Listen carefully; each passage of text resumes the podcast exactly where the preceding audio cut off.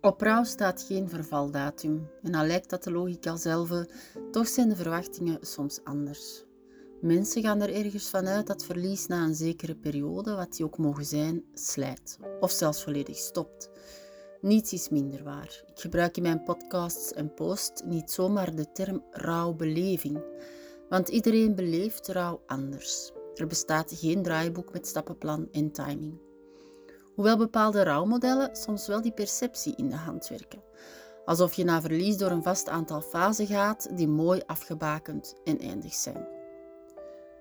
De ervaring na een verlies bewijst niet zelden het tegendeel. Mensen leren leven met het verlies en met de pijn. Ze transformeren die pijn of de pijn transformeert hen. Samengevat, ze beleven het op hun eigen manier en op hun eigen tempo. En soms is het verlies zo ingrijpend dat het de essentie van wie je bent en hoe je leeft zo fundamenteel overhoop haalt dat het een permanent deel wordt van wie je erna bent. Ik spreek in deze podcast met Peter. Het interview werd vorig jaar opgenomen, niet zo lang nadat zijn vrouw Chris één jaar overleden was. Peter verloor zijn vrouw na een val van haar fiets. Ze was toen 58, hij 55. Sindsdien gaat hij alleen verder. Peter heeft twee kinderen, Thomas en Ellen. Zij zijn volwassen het huis uit en ook zij beleven het verlies op hun manier. Ze houden Peter overeind. In het gesprek wint hij er trouwens geen doekjes om. Hij vertelt het zoals hij het beleeft. Rouw met AU.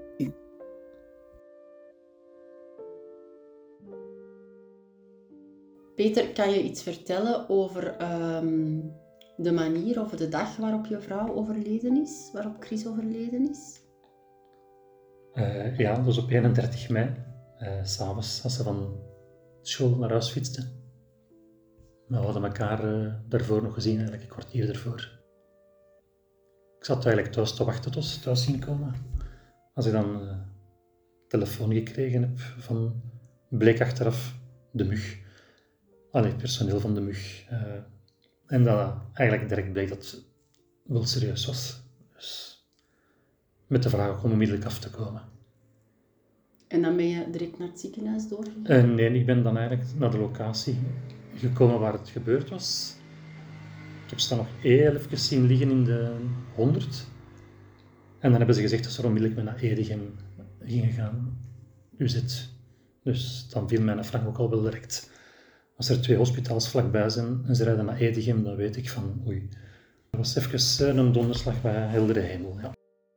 Als je daar ter plaatse was, was zij dan nog bij bewustzijn, Peter? Ik heb ze gewoon... Nee, is niet meer bij bewustzijn geweest. Ah, nee? Nee. Oké. Okay. Dat heb ik achteraf gehoord van de mensen die het zien gebeuren hebben. Die dan ook de 100 gewild hebben, blijkbaar. Dat ze eigenlijk op een enkel moment nog gereageerd heeft. En nadien ook de tien dagen dat ze nog geleefd heeft, heeft ze eigenlijk continu in coma gelegen. Dus ze heeft nog tien dagen nadien in het ziekenhuis gelegen in coma. Ja, ze hebben in het ziekenhuis nog alles geprobeerd om... Ja. En jij bent dan die tien dagen ook gewoon de hele tijd bij haar geweest? Over een tweede altijd. Ja. Met ja. de kinderen, ja. En was er toen al het besef bij u van, dit komt niet goed? Of wanneer is dat gekomen? In het begin hoopt je nog. Ik denk dat dat een, de zesde dag of zo is dat de dokters eigenlijk voor de eerste keer echt zo een duidelijk signaal hebben gegeven dat, uh, dat we eigenlijk... Allee, dat de hoop heel klein was en moesten er doorkomen dat ze eigenlijk, ja... Of dat, we, dat we ons eigenlijk de vraag moesten stellen, loont het de moeite om maar erdoor te laten komen om dan, ja, bij wijze van spreken, als een plant moeten verder te gaan.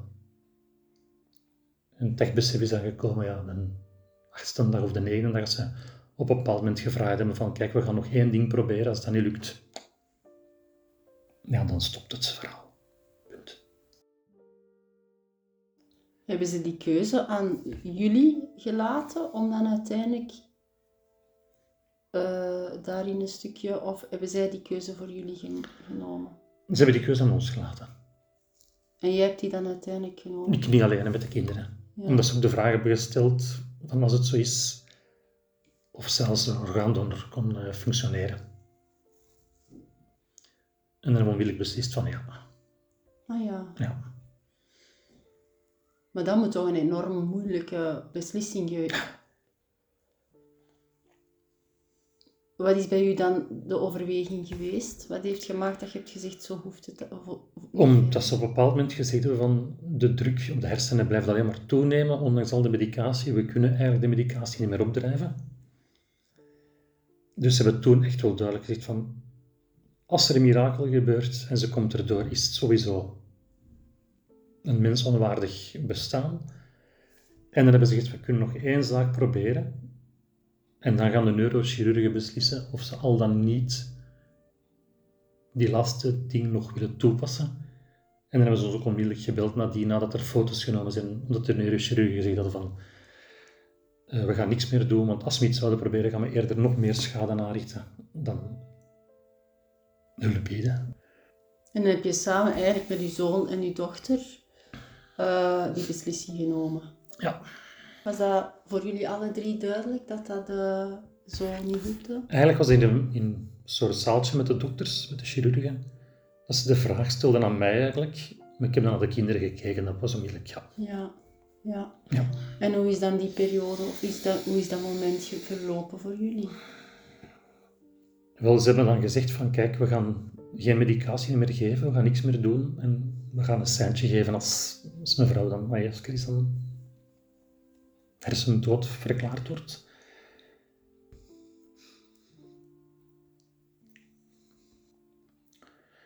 We zijn dan samen iets gaan drinken met mijn zus ook. En als we dan naar huis aan het rijden waren, kreeg ik telefoon. Ik zag direct welke nummer dat was, dus ja, dat wisten we wel. Maar dat is wel gezegd, we laten onmiddellijk iets weten dat je nog kunt komen afscheid nemen. En dan zijn we onmiddellijk naar Ginder gereden om nog een laatste keer bij haar te zijn. Ja. ja. Samen met de zoon en de dochter ook. En dan heb je daar een tijdje kunnen zitten? Of? Ze hebben ons een tijd gegeven. Oké. Maar ik durf niet meer zeggen dat dat lang was of niet. Nee, dat is wel Ik denk niet zo heel lang zelfs eigenlijk. En dan nadien, wanneer is dat geland of wanneer is dat binnengekomen? binnengekomen? Ik weet dat niet binnengekomen is. Maar ja, dan komen de paparazzen en dan, ja, dan, dan weten we wel dat dat definitief, dat definitief is. Ja, want dan komt heel die administratieve rompslomp op u af, hè? Ja. Die nu eindelijk achter de rug is. Nu pas. Van in april, denk ik ergens. Ja, want voor alle duidelijkheid, zij is in mei van vorig jaar gestorven. Ja, ze is 10 juni ja, ze is officieel, juni overleden verklaard. Ja. In mei het ongeluk. En hoe, hebben de kids, hoe was het met de kids? Hoe hebben die daarop gereageerd? Compleet verschillend, allee, ja. Ja? Ja, Thomas heb ik moeten bellen, want hij was op reis met zijn vriendin. Dat hij was, dat was juist verjaard. Uh, dan waren we nog samen gaan eten, dus... Die was er niet op dat moment? Nee, maar die zijn onmiddellijk afgekomen. Die waren een dag nadien waren er. Ik heb de kinderen ook vrijgelaten voor de mis. Ah ja. Om die helemaal in te Ja, om die naar hun zin in te kleden. Maar dat is zonder problemen gegaan, dus... Ah. Maar hoe hebben dat beleefd, die begrafenis? Ja, ik ben geen kerkganger. Ondergaan. Ja, ik heb ook een, ik, heb, ik had wel een tekstje. Onze kinderen hadden, man hadden ook een tekst. We hebben die samen gelezen. Ieder zijn deel, maar wel samen van voor. Daarna de koffietafel ook. Ik heb bij ons kinderen met mijn kant van de familie gezeten aan tafel. Dat is zo'n ding niet om zo aan tafel rond te gaan en bij iedereen goeiedag te gaan zeggen. Dat is, dat is geen dat Chris altijd enorm. Hoe zouden jullie relatie beschrijven van u en Chris? Hm. Hoe was dat? Ik denk dat wij veruit de beste relatie hadden van, de, van allemaal. Dus. Ja? Ja. Heel close. Ja. Want hoe lang waren jullie samen? We zouden zes maanden na de begrafenis juist 35 jaar samen geweest zijn. Dag op dag. Dus 34 jaar en half. En hoe is dat dan om te beseffen dat je nu alleen verder moet? Besefte dat eigenlijk al ten volle? Rationeel wel. Emotioneel niet, denk ik.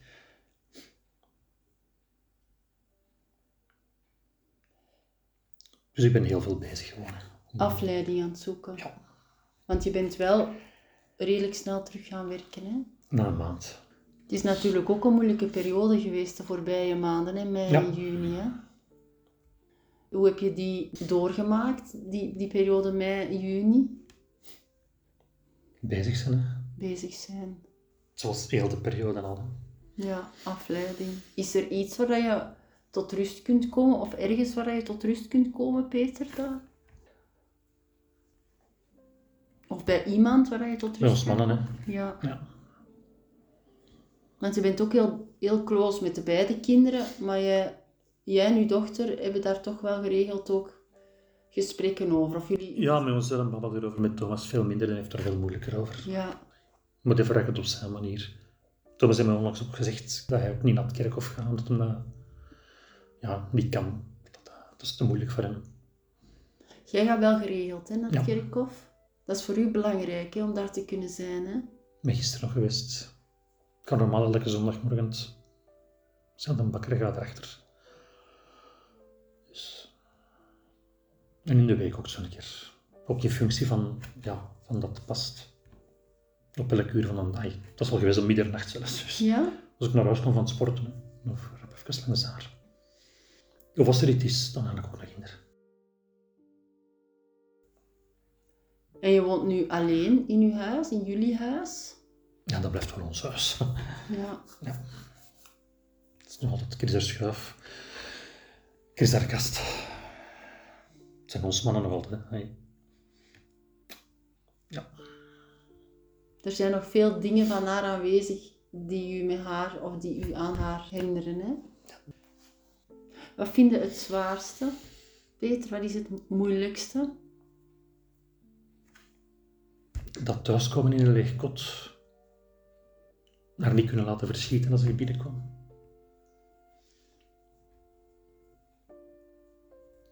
Geen knuffel. Is niet kunnen bellen als ik op een badminton zit om te zeggen dat ik naar huis kom of dat we samen nog een dronken. Alleen naar een concert moeten gaan. Ja, alles hè.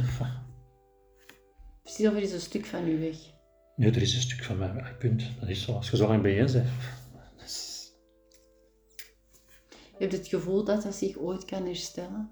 Allee, herstellen niet in de zin van alles wordt tip-top, maar dat, dat je je weg alleen Ik heb daar totaal geen idee van. Nee? Nee.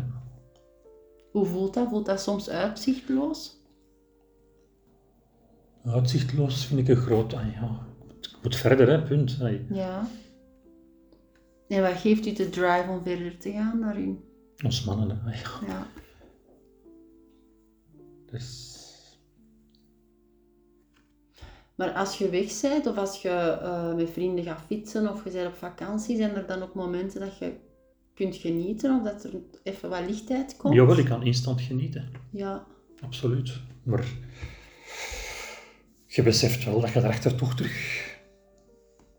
Allee ja, ik denk dat ik nooit thuis gekomen ben van een badminton of van een tennis om uur zonder haar een nachtzoen te geven. Zelfs als sliepsel. Ook een keer gewoon een knuffel zo. Dat is, ja, dat is... eh, En hoe zijn de reacties uit je omgeving? Hoe heb je die ervaren? Ik denk dat ik eh, mijn pollen mag kussen. Met mijn, met mijn eh, vrienden slash kameraden. Omgeving. Ook met de familie. Dus die laten me eigenlijk doen. En als ik er wil over babbelen, babbel ik erover. En anders... allee. Ik heb gelukkig geen mensen die zo de pieren op de neus komen halen. Dus Maar praten daar gemakkelijk over? nee. Je deelt niet zo gemakkelijk hè, over die zaken. Nee. Geen behoefte aan. Soms wel, maar ja. Het is ook niet altijd de locatie of de, de timing om erover te beginnen. Maar soms gebeurt het wel. Met, een paar maanden geleden ook met een badminton. Wilden we met een hoop van 15 man zaten, met twee man er even over aan het babbelen. Dus zo ineens dat er iets ter sprake kwam. En, ja, of het was een trigger om erover te babbelen. Dus kijk dan ook wel met wie ik er over babbel. Wat is belangrijk? Bij wie voelde u comfortabel om, dat, om daarover te praten? bij mensen dat ik me goed bevoel. Ja, Dus. ja. En dat zijn- dat zijn allemaal toffe mensen, maar bij de ene voel je toch wel gemakkelijker dan bij de andere. Zijn er dingen ge- geweest in reacties waar je zoiets van had van oef, dit, dit- is nu niet helpend of dit is... Ja, maar niet van mensen dat ik goed ken, gelukkig. Nee, Nee, maar als iemand vraagt of dat je al een vriendin hebt, dan ja, dat is, eh, niet aan de orde. nee, dat is niet echt. eh. ik vond dat trouwens ook niet gepast, maar smats. Wat vind je wel helpend daarin? Want mensen weten heel vaak niet hoe dat ze moeten reageren. Hè? Als iemand gestorven is in hun nauwe omgeving, Ik heb liefst dat ze normaal doen. Maar, normaal doen. ja. Niet de pieren uit je neus vragen, maar wel bezorgdheid uiten of betrokkenheid uiten. Nou, zelfs dat hoeft niet. Nee? Voor 57 kan men dat plan trekken. Hè. Ja, Ja. Maar dat is dat hartkantje ook wel, hè? Van u, van ik zal mijn plan wel trekken. ja, maar ja, het is toch zo, ja. Ja. niks. En als, als, ik, als er iets is, zal ik het wel... Maar ik heb goede maten. Ik, ja, ja. Stuur me af en toe wel eens een berichtje of zo.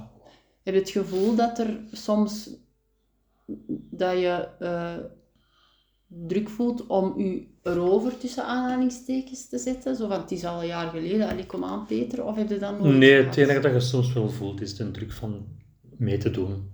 Heb soms, soms heb ik geen nood om weg te gaan. Ik kan af en toe wel eens genieten van gewoon op mijn gemak thuis zitten en dan voel je soms van allee, voor de rest komt het toch en dan nu niet. Eh, Ja, ja. en dat, dat, wordt niet altijd, dat wordt niet altijd begrepen. Heb je het gevoel na een jaar zonder Chris verder te moeten, dat er iets, dat je iets van troost al kan vinden, of dat er toch iets van evolutie in zit? Nee, in tegendeel. Nee? Ik heb het idee dat het terug wat berg gaat van eerder. Dus Ja. ja. En wat maakt dat het naar uw gevoel bergaf gaat, weet je dat? ja, ik merk dat aan mijn eh gedrag soms. Maar dat is niet vanwege de tijd van het jaar, omdat er bepaalde dingen gebeurd Ik weet het zijn. niet. Ik weet het niet. Gewoon een algemeen gevoel van niet goed voelen. Ja, ik slaap terug heel slecht. Als je dan kijkt naar dingen in uw omgeving, al zijn dat kleine dingen die u wel een stukje troost bieden, wat zijn die dan? Dat klinkt onnozel, maar mijn, mijn kinderen uiteraard. Dat klinkt niet onnozel, maar ons kat,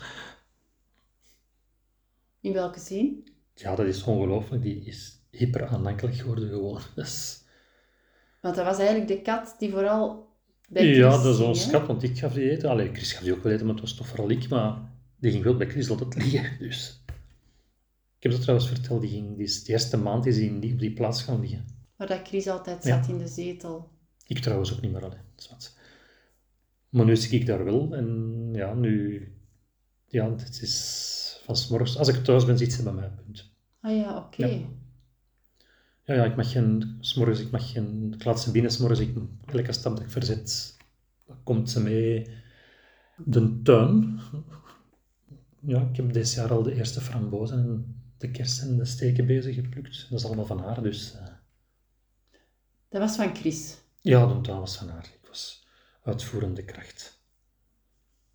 Ik heb er ook geen ballen verstand van. Ook de planten binnen. ja, Ik vrees dat er tussen al 15% kapot is. Omdat ik te veel of te weinig water geef of niet geef. Maar het geeft u wel troost, de tuin. Ja, dus, ja omdat... want ik kan nu de verbouwing laten doen, gelijk als dat de tuin. Dat moet wel, ja, dat moet wel blijven, zo die, die planten. Ja. Is van haar. Heb je dan het gevoel dat ze toch nog ergens daar wel aanwezig is bij momenten? Of voel je dat dan nog? Zo die verbinding? Ja, ik ben daarvoor, ik denk, vreselijk. Ik denk, dat ik daarvoor te rationeel ben, maar dat is komiek, hè, nee. Geen enkel moment of geen enkel... Nee, langs de andere kant babbel ik dan wel met haar als ik bij haar sta. En voelt u dan wel eh, verbonden of heb je dan wel het gevoel Ja, wat ik babbel, gelijk als ik Ja, zou thuiskomen van het werk en niet vertellen, of thuiskomen van het sporten en niet vertellen. ja. Het enige is dat er geen antwoord komt. Zijn er bepaalde dingen die je gedaan hebt of doet, of ritueeltjes die je gedaan hebt om haar een plekje te geven of aan te herdenken, of die je samen met je kinderen doet? Of... We hebben afgesproken sowieso, elke verjaardag gaan we samen eten. Dat, is een traditie. Ik kan ook met de kinderen Dat deed ook als een van de kinderen verjaardag gingen we samen eten.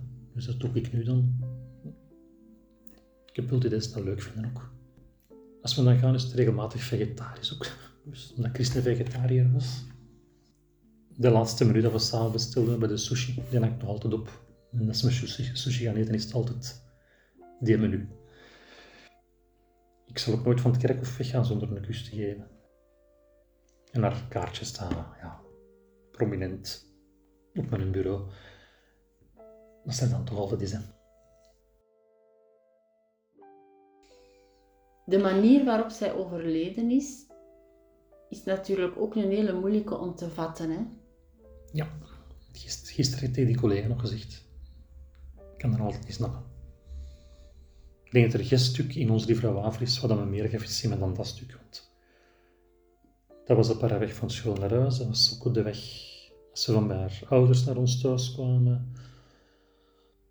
Ja, je kunt niet slechter neerkomen dan ze neergekomen is. Blijkbaar juist op de plek waar dat het schudden het zwaarste is. Ik kan me dan voorstellen dat er veel scenario's door je hoofd gaan. Hè? Wat als dit, wat als zus, wat als oh, ja, zo. Ja, ja. Ah, ja, ik had ze juist ervoor afgezet aan de school.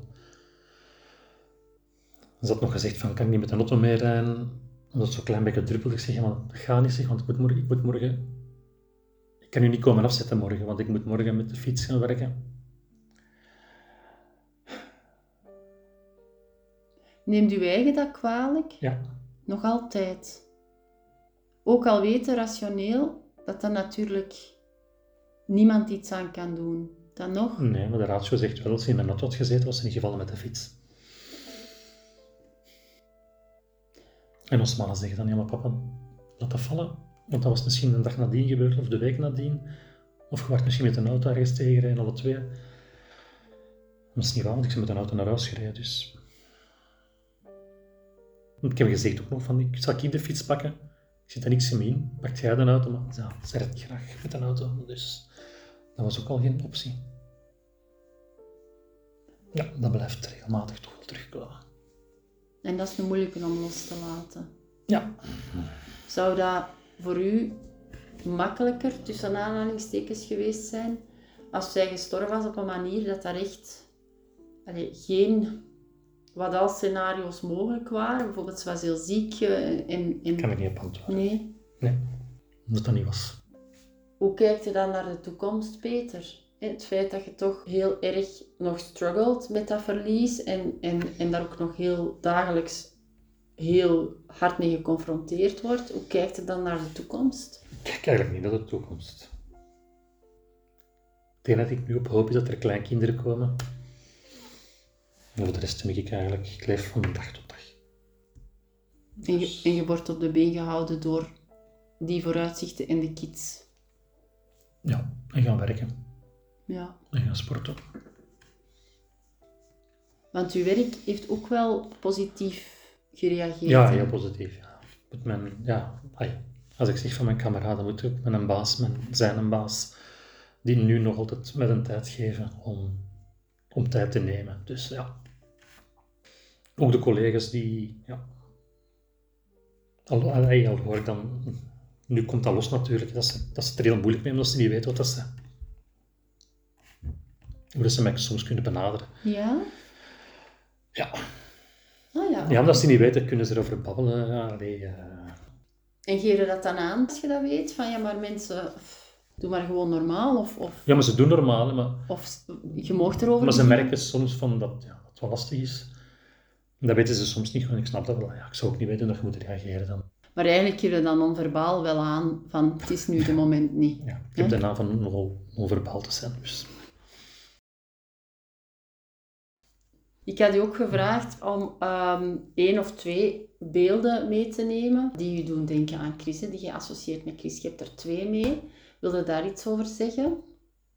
Ja, op dat één heb ik gezocht via Google. Ik heb eigenlijk gewoon gezocht op dieren, moeder, kinderen. En een van de eerste dat ik te zien kreeg was een moeder giraf met twee kleine girafjes die er heel beschermend over waakt. Zo interpreteer ik dat toch, dat beeld. Ja, als je dan weet dat een bijnaam van Chris vroeger op school de giraf was. Dat ons huis vol staan met zaken die gerelateerd zijn aan giraf. Dat vond ik eigenlijk... Ik heb het trouwens ook direct naar onszelf doorgestuurd. Ja. Dus ja, amai. Dat is trouwens heel raar, zien dat dat gebeurd is, hoe vaak dat we een beeld van een giraf tegenkomen. Mijn eerste vliegreis op de luchthaven van Zaventem, in de gang, een beeld van een giraf. Onszelf die onlangs ergens naartoe gaat, het eerste dat ze te zien krijgt, een afbeelding van een giraf. Zo raar. En dat was daarvoor niet, of let ze er gewoon meer op nu? Ik denk dat niet, ik denk dat dat nee, dat is gewoon raar. En, zie je Dat is dat, komiek. en is dat dan niet zo bij, doet dat bij u dan niet zoiets? Nee, maar dan maken we dat foto, dan sturen we direct door naar elkaar. Van, is dat nu niet straf? Dat beeld roept bij mij wel een heel sterk moederinstinct. Hè. Ze is echt zo de, de moedergiraf Ja. die over de twee kinderen hangt. Hè. Zo, hè. Heel beschermend ook. Hè. Ja, ja. Ja, Chris, ons kinderen, ons kinderen komt je niet. Ah, wel, maar dat straalt dat beeld ook echt wel uit. Maar jij staat er wel niet bij op. Het zijn drie giraffen. Nee, ja, ik weet het, maar het is, ja... Ik vind dat een schoon beeld. Punt. Ja, maar het is ook een mooi Chris en beeld. haar kinderen. Hoe is dat om die rol over te nemen, een stuk? Ik, ik wil die rol niet overnemen. Hey, ik blijf een papa gewoon. Ja, ik ben, ben er nu, dus eh, ik was er vroeger ook voor hun. Hè. Dus, maar vroeger zouden ze over bepaalde zaken sowieso naar Chris gegaan zijn om te babbelen. Ja, ja nu komen ze bij mij. Hè. Ik heb er ook gezegd dat ik er altijd zijn. Hè. Dus dan had ik alles zo vallen, want hetgeen dat voor Chris geldt, geldt voor mij ook. Zijn.